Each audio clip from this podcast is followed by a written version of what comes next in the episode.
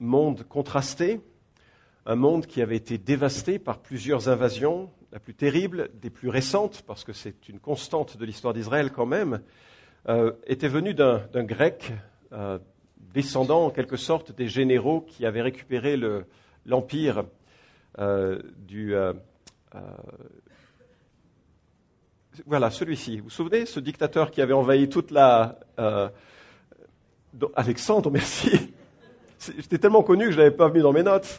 Et Alexandre le Grand, qui avait balayé tout l'ensemble de ce territoire en quelques années, qui à 33 ans était triste de plus avoir de territoire à, conquérir, et qui pleurait d'ailleurs à ce sujet, euh, est mort sans laisser d'enfants, et quatre de ses généraux euh, avaient euh, pris la, relève. L'un d'entre eux, du nom d'Antioche IV Épiphane, avait été particulièrement violent et terriblement violent et persécuteur des Juifs. Quand il est arrivé sur Jérusalem, il a instauré euh, des images euh, de divinités étrangères dans le temple, il a fait sacrifier un porc, animal impur, à l'intérieur du temple, et comme les Juifs se rebellaient, il avait interdit le judaïsme, il interdisait même la circoncision, et ça avait généré toute une, esclandre, une guerre en fait, qui avait permis de le chasser hors de ce territoire. Et cette euh, petite victoire contre ce dernier envahisseur s'était petit à petit étiolée, et voilà que les Romains arrivent avec leur étau, leur rouleau compresseur, euh, même s'ils ont voulu résister comme un célèbre village, ils n'ont pas pu résister très longtemps. La Pax Romana ensuite s'est installée sur l'ensemble du euh, territoire d'Israël et euh, jeu des pouvoirs a fait que Hérode, un roi qui a reçu de Rome la possibilité de, régner, Hérode est en place, un homme cruel qui tuera jusqu'à sa femme et ses enfants pour pouvoir assurer son règne, un homme qui a tué également beaucoup, beaucoup de pharisiens pieux, d'hommes de prière, euh, de prêtres, pour s'assurer que ceux qui étaient responsables de la nation soient vraiment de son côté. C'est terrible de vivre. Certains d'entre vous venez peut-être de pays où la, persécution ou la violence politique a fait qu'il n'y a pas vraiment de, liberté, il n'y a pas vraiment de, bah, possibilité de, vivre sa, euh, sa, vie en Dieu. En tout cas, lorsque Jésus naît, on est dans ce territoire plus ou moins apaisé, mais très contrasté en termes de, piété. Et on trouve des hommes et des femmes attachés à l'écriture, attachés au Dieu d'Israël. Marie, bien entendu, dont le cantique est connu, qui montre sa proximité avec euh, les paroles de Dieu. Élisabeth, la mère de Jean-Baptiste. Zacharie, bon, même s'il a douté et qu'il n'a pas cru à l'ange au début, on voit un homme qui, qui veut suivre Dieu, on a Siméon, cet homme juste et pieux qui attendait la consolation d'Israël, Luc 2, 25. On a tous ces personnages et ces caractères qui, veulent avancer dans un environnement qui est plutôt difficile. Et justement, qu'est-ce qu'on fait lorsque Dieu a des attentes très élevées, mais lorsque la société fait en sorte que c'est super dur de vivre ces attentes très élevées? Peut-être un peu comme nous vivons aujourd'hui. Qu'est-ce qu'on fait lorsqu'il y a un delta, une différence entre ce que Dieu attend et puis ce que la population vit, et puis soyons personnels, avec ce que nous vivons Comment on fait? Eh bien, voyez-vous, c'est, à cela que travaillait Jean-Baptiste.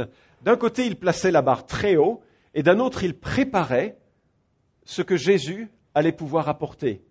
Et je vous invite à ouvrir vos Bibles en Jean chapitre 1, versets 19 à 28. On va voir la, on va voir la, l'annonce qui est faite par Jean-Baptiste de Jésus-Christ. Et euh, le, texte nous rapporte tout le travail préparatoire de Jean-Baptiste et vous y trouverez, j'espère, un encouragement à réaliser à quel point le chemin que prépare Jean-Baptiste est vraiment un chemin qui nous permet d'apprécier Jésus-Christ, le Messie. Verset 19. Voici le témoignage de Jean lorsque les Juifs envoyèrent de Jérusalem des sacrificateurs et des Lévites pour lui demander, Toi, qui es-tu? Il confessa sans le nier. Il confessa, Moi, je ne suis pas le Christ. Ils lui demandèrent donc, Quoi donc? Es-tu Élie? Et il dit, Je ne le suis pas. Es-tu le prophète? Il répondit, Non. Ils lui dirent alors, Qui es-tu afin que nous donnions une réponse à ceux qui nous ont envoyés. Que dis-tu de toi-même? Il dit, je suis la voix de celui qui crie dans le désert. Rendez droit le chemin du Seigneur, comme a dit le prophète Ésaïe. Ceux qui avaient été envoyés étaient des pharisiens. Ils l'interrogèrent et lui dirent, bah, pourquoi donc baptises-tu si tu n'es pas le Christ, ni Élie, ni le prophète? Jean leur répondit, Moi je baptise dans l'eau au milieu de vous, et il en est un que vous ne connaissez pas qui vient après moi. Je ne suis pas digne de délier la courroie de sa sandale. Cela se passait à Béthanie, au-delà du Jourdain, où Jean baptisait. Le lendemain, il vit Jésus venir à lui, et il dit, Voici l'agneau de Dieu qui ôte le péché du monde. C'est celui dont j'ai dit, Après moi vient un homme qui m'a précédé, car il était avant moi, et moi je ne le connaissais pas, mais afin qu'il soit manifesté à Israël, je suis venu baptiser d'eau. Jean rendit ce témoignage, j'ai vu l'Esprit descendre du ciel comme une colombe et demeurer sur lui. Moi je ne le connaissais pas, mais celui qui m'a envoyé baptiser d'eau m'a dit, Celui sur qui tu verras l'Esprit descendre et demeurer, c'est lui qui baptise d'Esprit Saint. Et moi j'ai vu, et j'ai rendu témoignage que c'est lui le Fils de Dieu. On arrête la lecture euh, ici. Et euh, ce que je ferai, je ferai trois remarques un peu sur ce que Jean-Baptiste était pour Jésus, et euh, qui nous permet de mieux comprendre bah, ce Jésus que nous aimons et ce qu'il attend aussi de chacun d'entre nous. La première chose, c'est qu'il est précurseur de Jésus. Les versets 19 à 24, on voit que Jean-Baptiste est précurseur de, Jésus, et, ça commence, voici le témoignage de Jean. La notion de témoignage est très importante dans l'évangile de Jean. Et vous savez pourquoi c'est important? Parce qu'il écrit à un moment où les autres apôtres sont morts, pour beaucoup. D'ailleurs, beaucoup étaient morts de mort violente, c'était assez difficile de porter le témoignage de Christ. Et euh, il y avait des gens qui commençaient à s'approprier du personnage de Jésus pour en faire un héros d'une autre religion. On n'est pas encore du temps des gnostiques, mais ça commence à pointer du doigt, ça, ça commence à émerger. Des gens qui récupèrent Jésus en disant Mais Jésus, il est comme ça, Jésus, il a dit ça, Jésus, il fait comme ça. Et donc, euh, pour essayer d'asseoir tout le monde sur un même témoignage, euh, Jean dit Mais écoutez, méfiez-vous des imitations. Et voilà le témoignage de gens qui ont vu ce qui s'est passé. Alors, il va citer le témoignage de l'Ancien Testament qui annonce Jésus. Il va citer le témoignage de gens qui ont touché euh, Jésus. D'ailleurs, lorsque Jean ouvre sa première lettre qu'il écrira à peu près à la même période que l'Évangile, il parle de ce qu'il a vu, entendu, touché, comme pour dire c'est du solide. Par contraste, vous avez des gens qui au XXe siècle disent Jésus n'a jamais existé. Michel Onfray, par exemple. Il dit Jésus est un, personnage conceptuel. Toute sa réalité réside dans ses définitions. Certes, il a existé, mais un peu comme une figure historique. Sinon, de manière tellement improbable qu'existence ou pas, peu importe, il existe comme une cristallisation des aspirations prophétique de son époque et du merveilleux propre aux auteurs antiques. Car selon ce registre performatif qui crée en nommant, euh, ceci, pardon, selon le registre performatif qui crée en nommant, les évangélistes écrivent une histoire. Avec elle, ils narrent moins le passé d'un homme que le futur d'une religion. En d'autres termes, ce qu'il dit, Michel Onfray, c'est que Jésus n'a jamais existé. En tout cas, pas du tout sous la forme que nous avons dans les évangiles. Et c'est juste bien longtemps après on a proposé quelque chose, tout le monde s'est dit ah c'est super comme image. Finalement, quelqu'un qui distribue du pain, c'est bien, qui multiplie euh, euh, le, pain, c'est formidable, qui change de l'eau en vin, c'est extraordinaire. On en veut un, gars comme ça. Quelqu'un qui dit je suis la résurrection et la vie et qui ressuscite Lazare, c'est génial. On n'a plus besoin d'avoir peur de la mort. Tout ça c'est une invention, dit Michel Onfray. Et par contraste, Jean-Baptiste dit attendez, nous on a vu, nous on a entendu. Moi, le témoignage que je rapporte, c'est quelque chose de, de, réel, de substantiel. D'ailleurs, Flavius Joseph, qui est un historien de cette période, qui parle de Jésus, parle aussi de Jean-Baptiste. Il dit, il y avait des Juifs pour penser que si l'armée d'Hérode avait péri, c'était par la volonté divine et en juste vengeance de Jean surnommé le Baptiste. Fait référence à cet homme que Hérode avait euh, fait tuer et Flavius Joseph, qui écrit après la chute de Jérusalem, qui aura lieu en 70 après Jésus-Christ, dit voilà, certaines personnes ont dit bah, il est tombé parce qu'il a tué ce juste. Et il parle de lui, je ne vous lis pas toute la citation, vous pouvez la retrouver sur le net, suffit de faire euh, Jean-Baptiste et puis Flavius Joseph et vous aurez l'ensemble de la, citation. Mais toujours est-il que Jean s'assure de dire ce dont on parle, nous en sommes les témoins. Et il nous rapporte pour qu'on comprenne. Alors Jean-Baptiste, il a travaillé euh, quelques mois c'est un personnage qui émerge et qui s'en va. D'ailleurs, intéressant, ça m'a un peu, euh, un peu euh, gêné. Je vous explique. Jean-Baptiste, pendant 30 à 33 ans, Dieu l'a préparé, et il a eu un ministère de quelques mois, et il est parti. Finalement, ce n'est pas la longévité, la visibilité d'un ministère qui, compte. Hein. C'est l'aspect tout personnel, individuel de l'œuvre qui se fait au sein du cœur. En pensant à ça, je me suis dit, mais j'ai beaucoup de progrès à faire. En plus, été exhorté à cela dans le tout pour qu'il règne, dans, ce, où, il parlait justement à quel point il était nécessaire de fonder le, ministère sur le, caractère intérieur, le développement d'une intimité avec Dieu, plutôt que de euh, la, toute, l'expression justement que l'on peut viser dans le temps, dans la compétence. Jean-Baptiste a émergé, il a fait pfff, et il a eu un rôle exceptionnel dans l'histoire pour préparer les gens à dire Ah, j'ai besoin de Jésus. J'ai besoin de Jésus. Alors, voilà. Des Juifs viennent. Alors, c'est curieux quand il y a cette expression. On la retrouvera beaucoup dans l'évangile de Jean. Des Juifs viennent et ils posent la question à Jean-Baptiste. Et on se dit, mais attends, c'est des Juifs qui parlent aux Juifs, là. Il y en a qui ont dit, mais euh, Jean est même antisémite, parce qu'à plusieurs reprises, il utilise les Juifs de façon euh, négative. C'est stupide comme raisonnement. D'abord parce qu'il est lui-même un juif, et d'autre part, il dit en Jean chapitre 4, le salut vient des juifs. Donc ça ne peut jamais être de l'antisémitisme. Et puis l'expression les juifs va avoir plusieurs sens au fil du temps. Les juifs, ça peut être les judéens, dans un sens totalement géographique, les judéens par opposition aux galiléens. D'accord? Donc souvenez-vous de ça quand vous verrez euh, au fil des évangiles, on, va trouver des expressions comme ça, les juifs, ça, on va se dire, mais comment, comment est-ce que Jean peut tenir de tels propos? Ben, Ça peut être les judéens, les euh, les juifs, non pas de toute la nation, mais de ceux qui sont un petit peu euh, dans leur recherche le désir de pouvoir. Et surtout, ça va être l'expression pour décrire les responsables de la nation. C'est comme si on parlait de, imaginez qu'on aille en Russie, s'installer, et puis on entend parler de tout ce qui se passe en France, et on parle du gouvernement français, et on dit, ah, les Français. Et on ne dit pas les 60, 70 millions de Français, on parle du gouvernement français. Et c'est un peu ça qui est donné euh, souvent dans la bouche de Jean, qui écrit à un moment où il est conscient que l'évangile est en train de passer de Jérusalem à toutes les nations. Bref, les Juifs arrivent et ils lui posent la question, c'est toi le Christ? C'est toi Jean-Baptiste? Grec euh, cryo, Christ, oindre. Dans l'Ancien Testament, les gens qui assuraient une fonction euh, spéciale et spécifique étaient oints d'huile. Et donc, là, il y avait la notion de, il y a quelqu'un qui est oint, comme David, à qui une promesse est faite, la promesse d'un règne éternel. Et euh, on la trouve en 2 Samuel 7, 16. Ta maison et ton règne seront pour toujours assurés devant toi, ton trône pour toujours affermi. Il y avait en Israël l'attente de cet accomplissement, qu'un descendant de David allait régner à jamais. Et c'était le oint, le Messie, le Christ celui qui accomplirait toutes les promesses, les centaines de promesses de l'Ancien Testament, dont certaines ne sont pas très claires, mais certaines, au moins 60 à 70, sont extraordinairement précises, et qui annonçaient que le Messie allait venir. Et lui, dit non, je ne suis pas le Messie. Alors, es-tu Élie?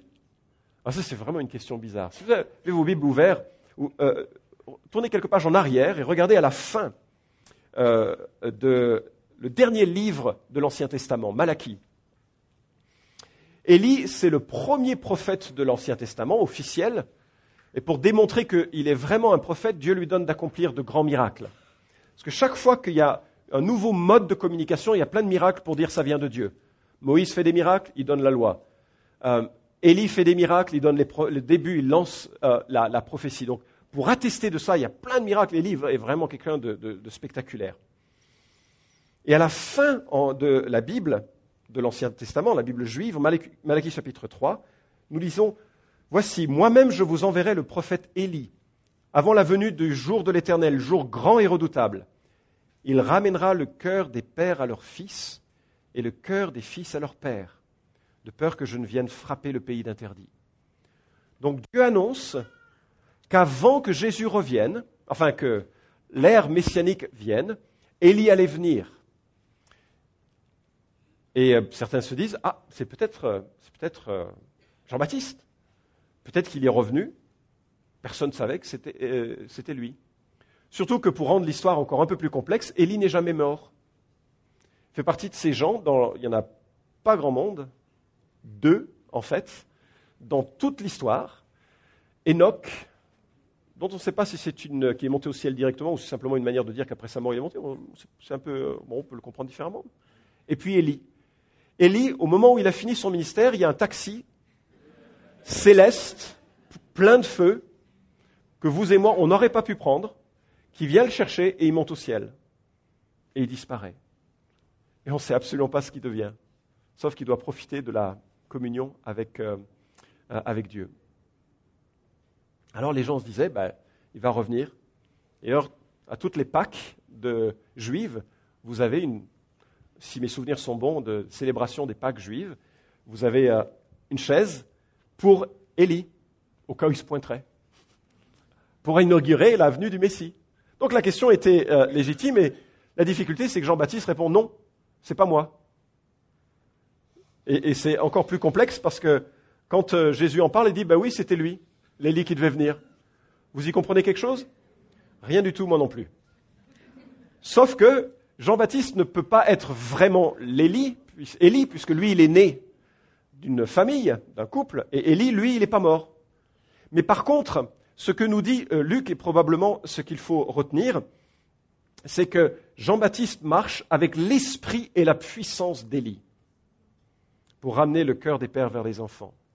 C'est-à-dire que Jean-Baptiste, il a le manteau d'Élie, il a la fonction d'Élie, il est le remplaçant d'Élie. Mais je pense qu'il n'est pas l'Élie qui doit revenir.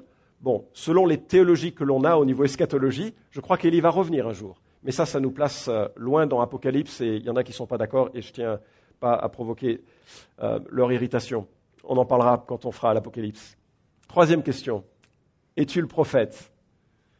Pourquoi il pose la question Es-tu le prophète? Deutéronome, chapitre 13, nous, euh, pardon, 18, nous dit L'Éternel, ton Dieu, te suscitera du milieu de toi, d'entre tes frères, un prophète comme moi. Vous l'écouterez. Donc dans l'Ancien Testament, il y a l'annonce qu'un jour viendra un prophète, pas un prophète, le prophète. La question est légitime, ils disent, c'est toi le prophète, celui qui devait venir?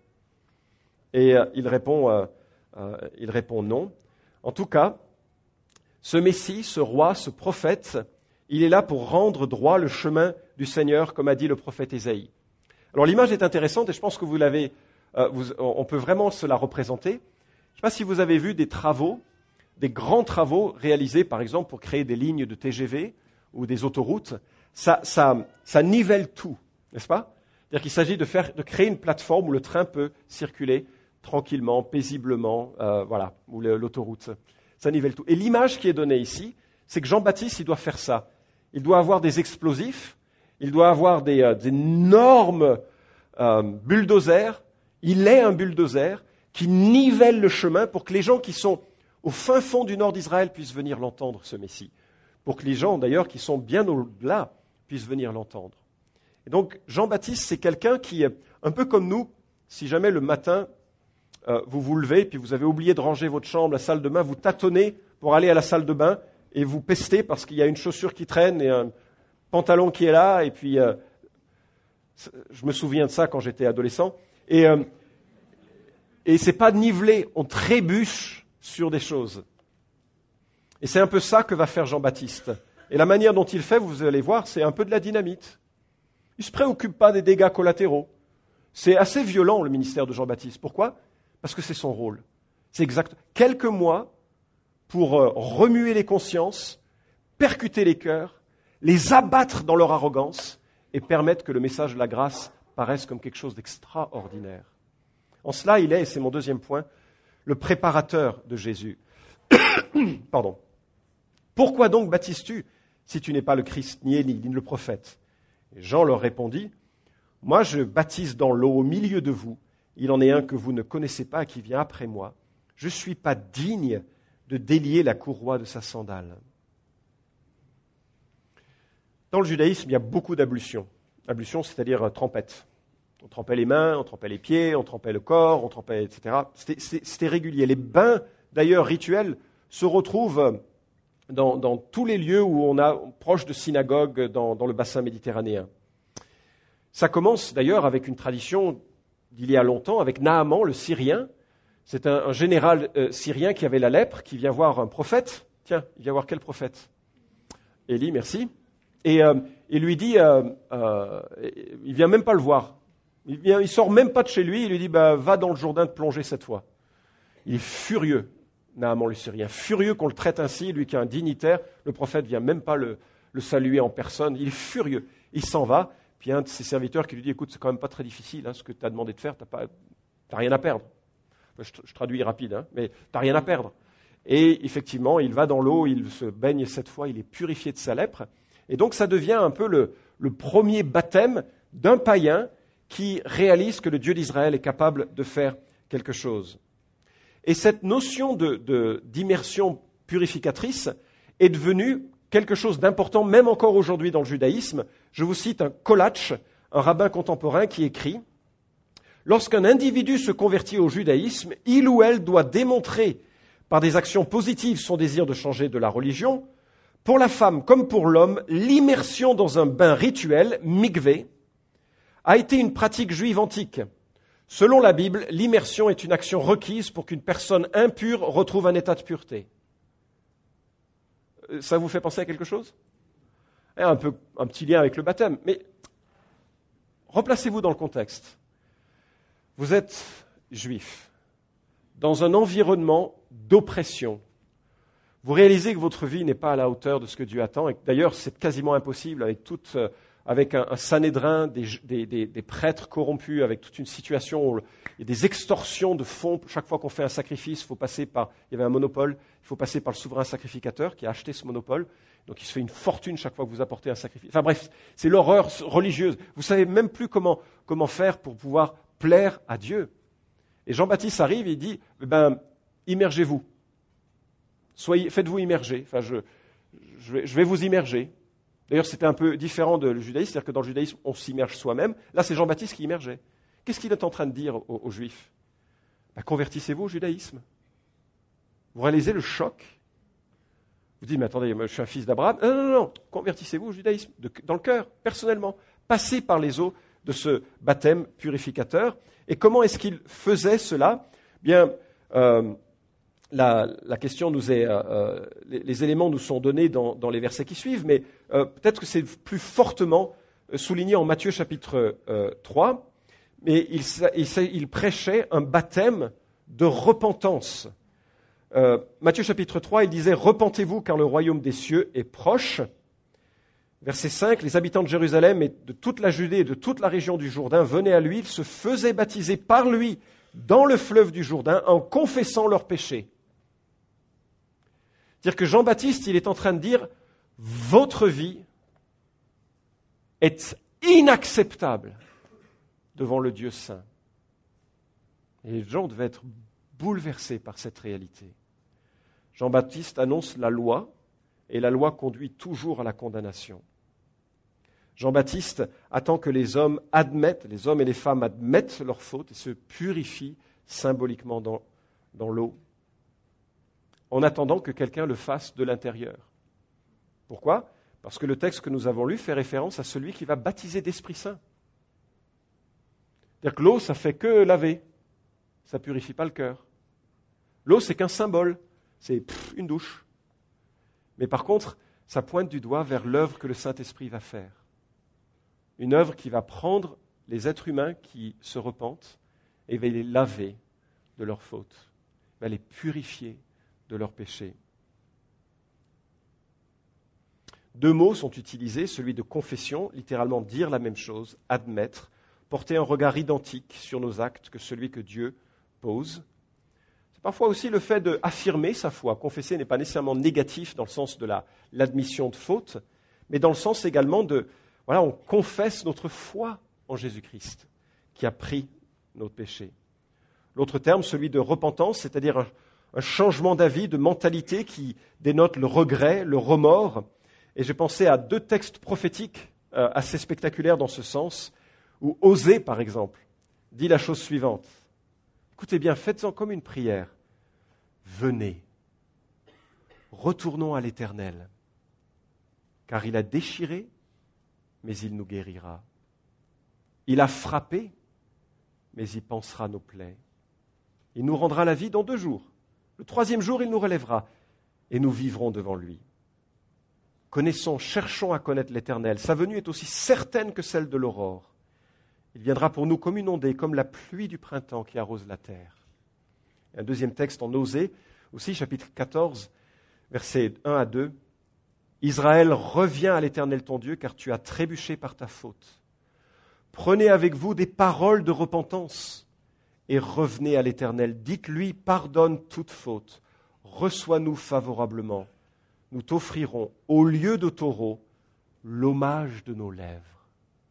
Ce n'est pas apaisant ces textes-là? Mais ces textes-là viennent en quelque sorte en expression de la repentance que Jean-Baptiste prêchait. Et il prêche la repentance en vue de quelqu'un qui est plus grand, qui vient après. Vous avez remarqué l'humilité de Jean-Baptiste? Je ne suis pas digne de délier la courroie de sa sandale. Et quand on lit ça, on trouve, bon, c'est mignon comme expression, non? C'est gentil. En même temps, ça ne provoque pas chez nous la, difficulté que ça provoquait à l'époque. On va acheter une paire de chaussures dans un magasin euh, classe, et vous avez des gens qui se mettent devant vous, qui enlèvent votre chaussure, ou bien vous l'avez enlevée, qui placent la nouvelle, qui font attention que vous l'abîmiez pas, etc. Vous voyez, pas, c'est pas choquant. À l'époque, les pieds, c'était comme euh, d'autres parties du corps. Je ne vais pas aller plus loin. Les pieds, c'était quelque chose, euh, on ne touchait pas. Enfin, quand on était esclave, on était obligé de les laver quand euh, des gens venaient. Mais c'était vraiment le travail de l'esclave. J'ai lu dans un commentaire que les rabbins pouvaient tout exiger de leurs disciples, sauf qu'ils leur lavent les pieds. C'est extraordinaire hein, comme relation. Je trouve Et donc quand, euh, quand Jean-Baptiste dit qu'il n'est pas digne de toucher euh, même cela, il exprime vraiment une, un exemple d'humilité qui pointe du doigt la grandeur de celui qui, qui vient c'est le troisième point, il est en quelque sorte l'annonciateur de, Jésus. À partir du verset 29 et jusqu'au verset 34, il est l'agneau de Dieu qui ôte le péché du monde. Et je me suis demandé qu'est-ce que, euh, qu'est-ce que pouvaient comprendre les gens à l'époque quand il est dit Je suis l'agneau de Dieu On l'a un peu touché la semaine passée, hein, cette notion d'agneau. Mais pour un lecteur de l'Ancien Testament, pour le les gens qui écoutaient euh, euh, Jésus, l'agneau, c'était l'agneau pascal qui était sacrifié à la Pâque, dont on prenait le sang pour le mettre sur les portes afin que l'ange de la mort, le destructeur, ne vienne pas frapper de son jugement les premiers-nés, comme c'était euh, annoncé par, par, Moïse. C'est également l'agneau d'Ésaïe 53, celui qui porte nos péchés. Voici l'agneau de Dieu qui ôte le péché du monde. C'est gigantesque. D'ailleurs, très vite après cette histoire, il y a des gens qui vont commencer à suivre Jésus. Il y a les premiers disciples qui vont naître. Il y a les premiers disciples qui vont dire, mais j'ai envie de le connaître, ce Jésus. Ils ne sont pas encore nommés apôtres, ils vont juste commencer à découvrir, mais c'est qui cet homme dont il est dit qu'il euh, a ce pouvoir et cette euh, capacité? Puis il y a une euh, troisième chose dans sa fonction. Ce Jésus, il va baptiser d'Esprit Saint. En fait, il n'y a que deux types de baptême que les êtres humains vont connaître. Excusez, c'est un peu violent, hein, mais on retrouve cela même dans l'annonce euh, qui nous est donnée en Matthieu chapitre 3. Euh, Jean-Baptiste dit, Moi je vous baptise d'eau en vue de la repentance, mais celui qui vient après moi est plus puissant que moi, je ne mérite pas de porter ses sandales. Lui vous baptisera d'Esprit Saint et de feu. Certaines personnes ont compris qu'il y avait le baptême de l'Esprit, et puis ensuite, dans la vie du chrétien, un autre événement qui serait le baptême de feu. D'ailleurs, c'est devenu un peu une expression populaire, hein, le baptême du feu. Euh, euh, bref.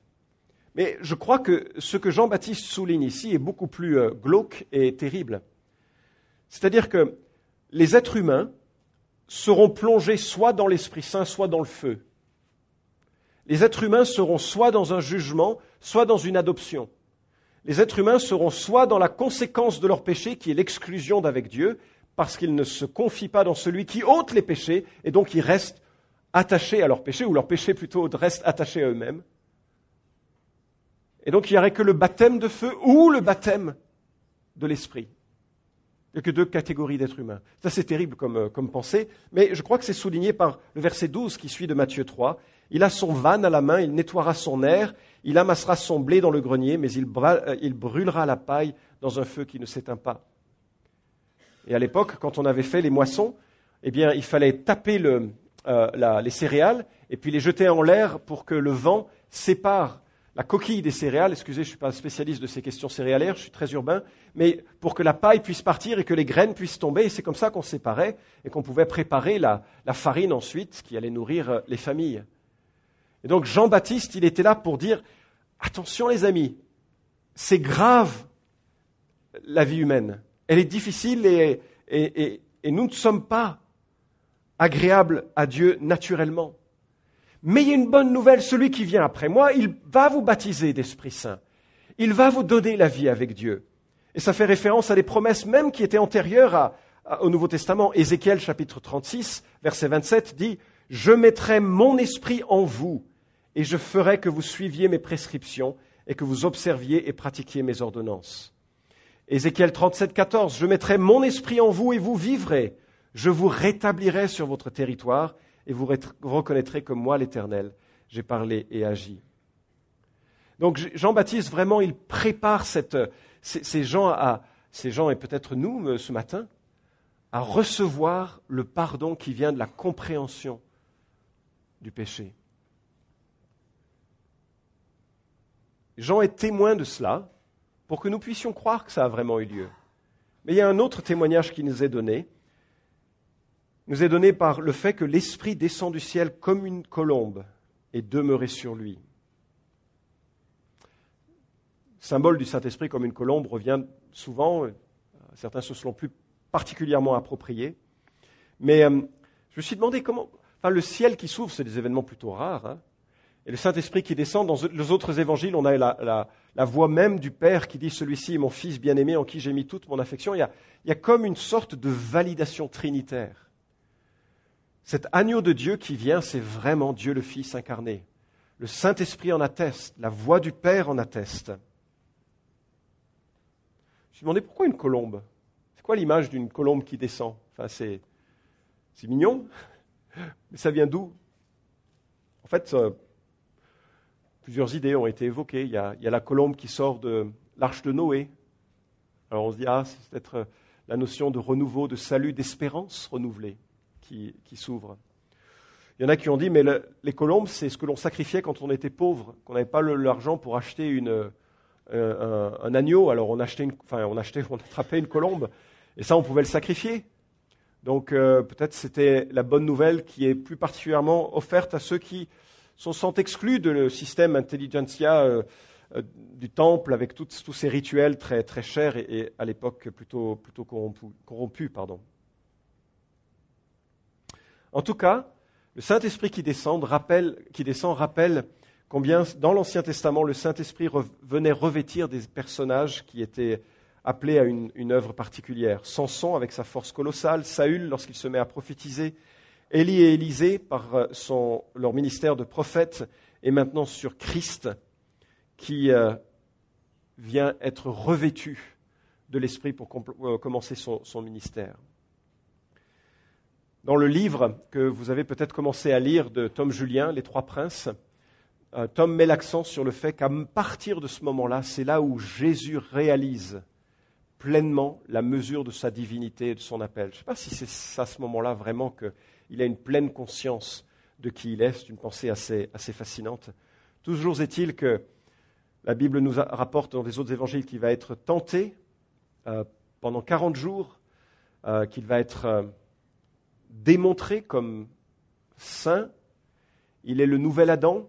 Le premier avait perdu sa dignité dans un jardin paradisiaque en désobéissant à la parole de Dieu. Jésus est le second Adam celui qui vient rétablir la race humaine. Il va gagner le terrain de la sainteté dans le désert aride où on lui proposera juste de, transformer des pierres en pain. Il gagnera aussi sa sainteté, enfin la, gagnera la démonstration de sa sainteté dans le jardin de Gethsemane lorsque de façon ultime il euh, sera confronté à la tentation de ne pas passer par la croix, dans toutes ces étapes, il va être démontré comme le Saint d'Israël, celui qui n'a jamais péché, et dont le sacrifice permettra aux hommes d'être pleinement pardonnés. Jean-Baptiste prépare les êtres humains à, cela.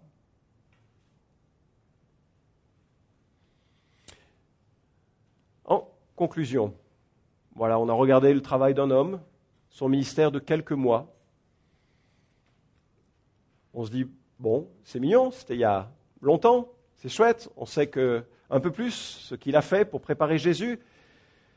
Mais euh, ce qui m'interpelle et peut-être euh, pourrait être une euh, réflexion pour cette semaine qui vient, nous vient de Jean 10, 40 à 41.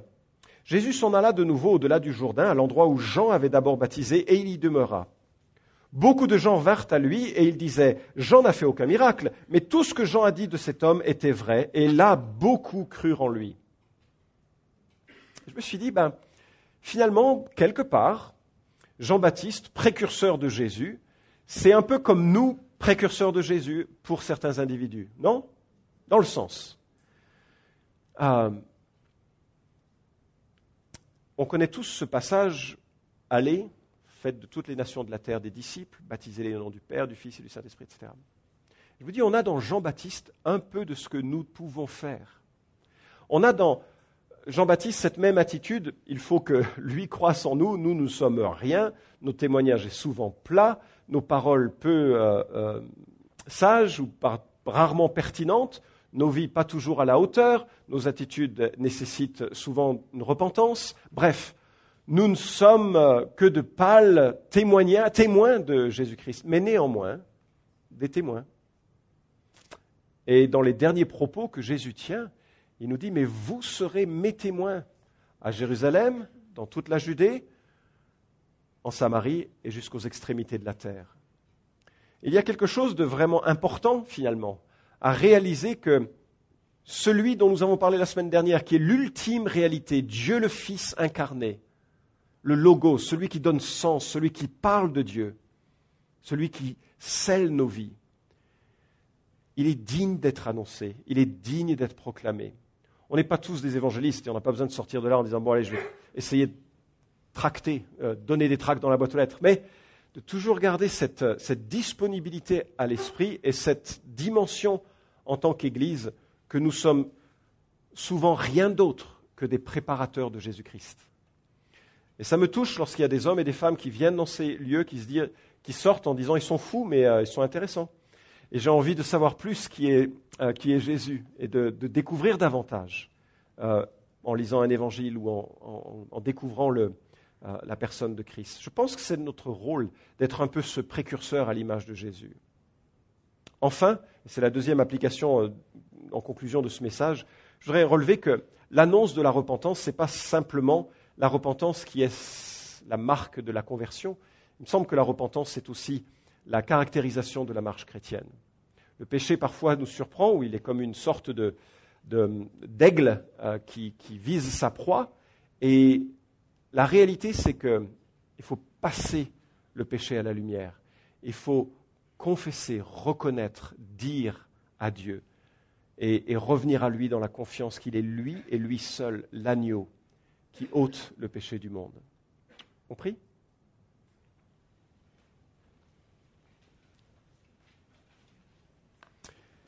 Dieu et Père, je voudrais te rendre grâce de ce, euh, ce, drame historique qu'est la rédemption.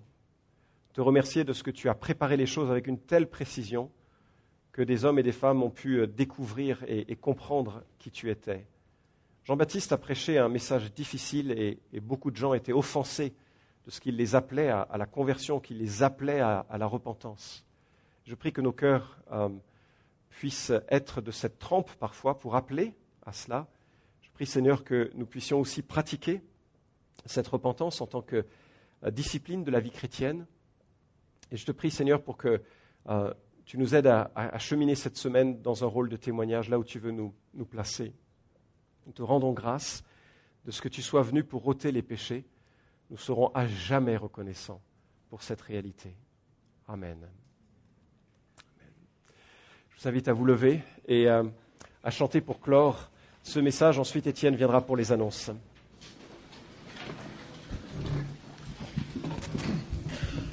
Donc peut-être que vous êtes au courant, on commence aujourd'hui la répétition pour le spectacle de Noël, cet après-midi. Et donc on va, on va chanter pour terminer le chant qu'on avait pris la semaine dernière qui fait partie de ce spectacle. C'est basé sur le cantique de Marie. Mon âme célèbre bonté, la grandeur du Seigneur.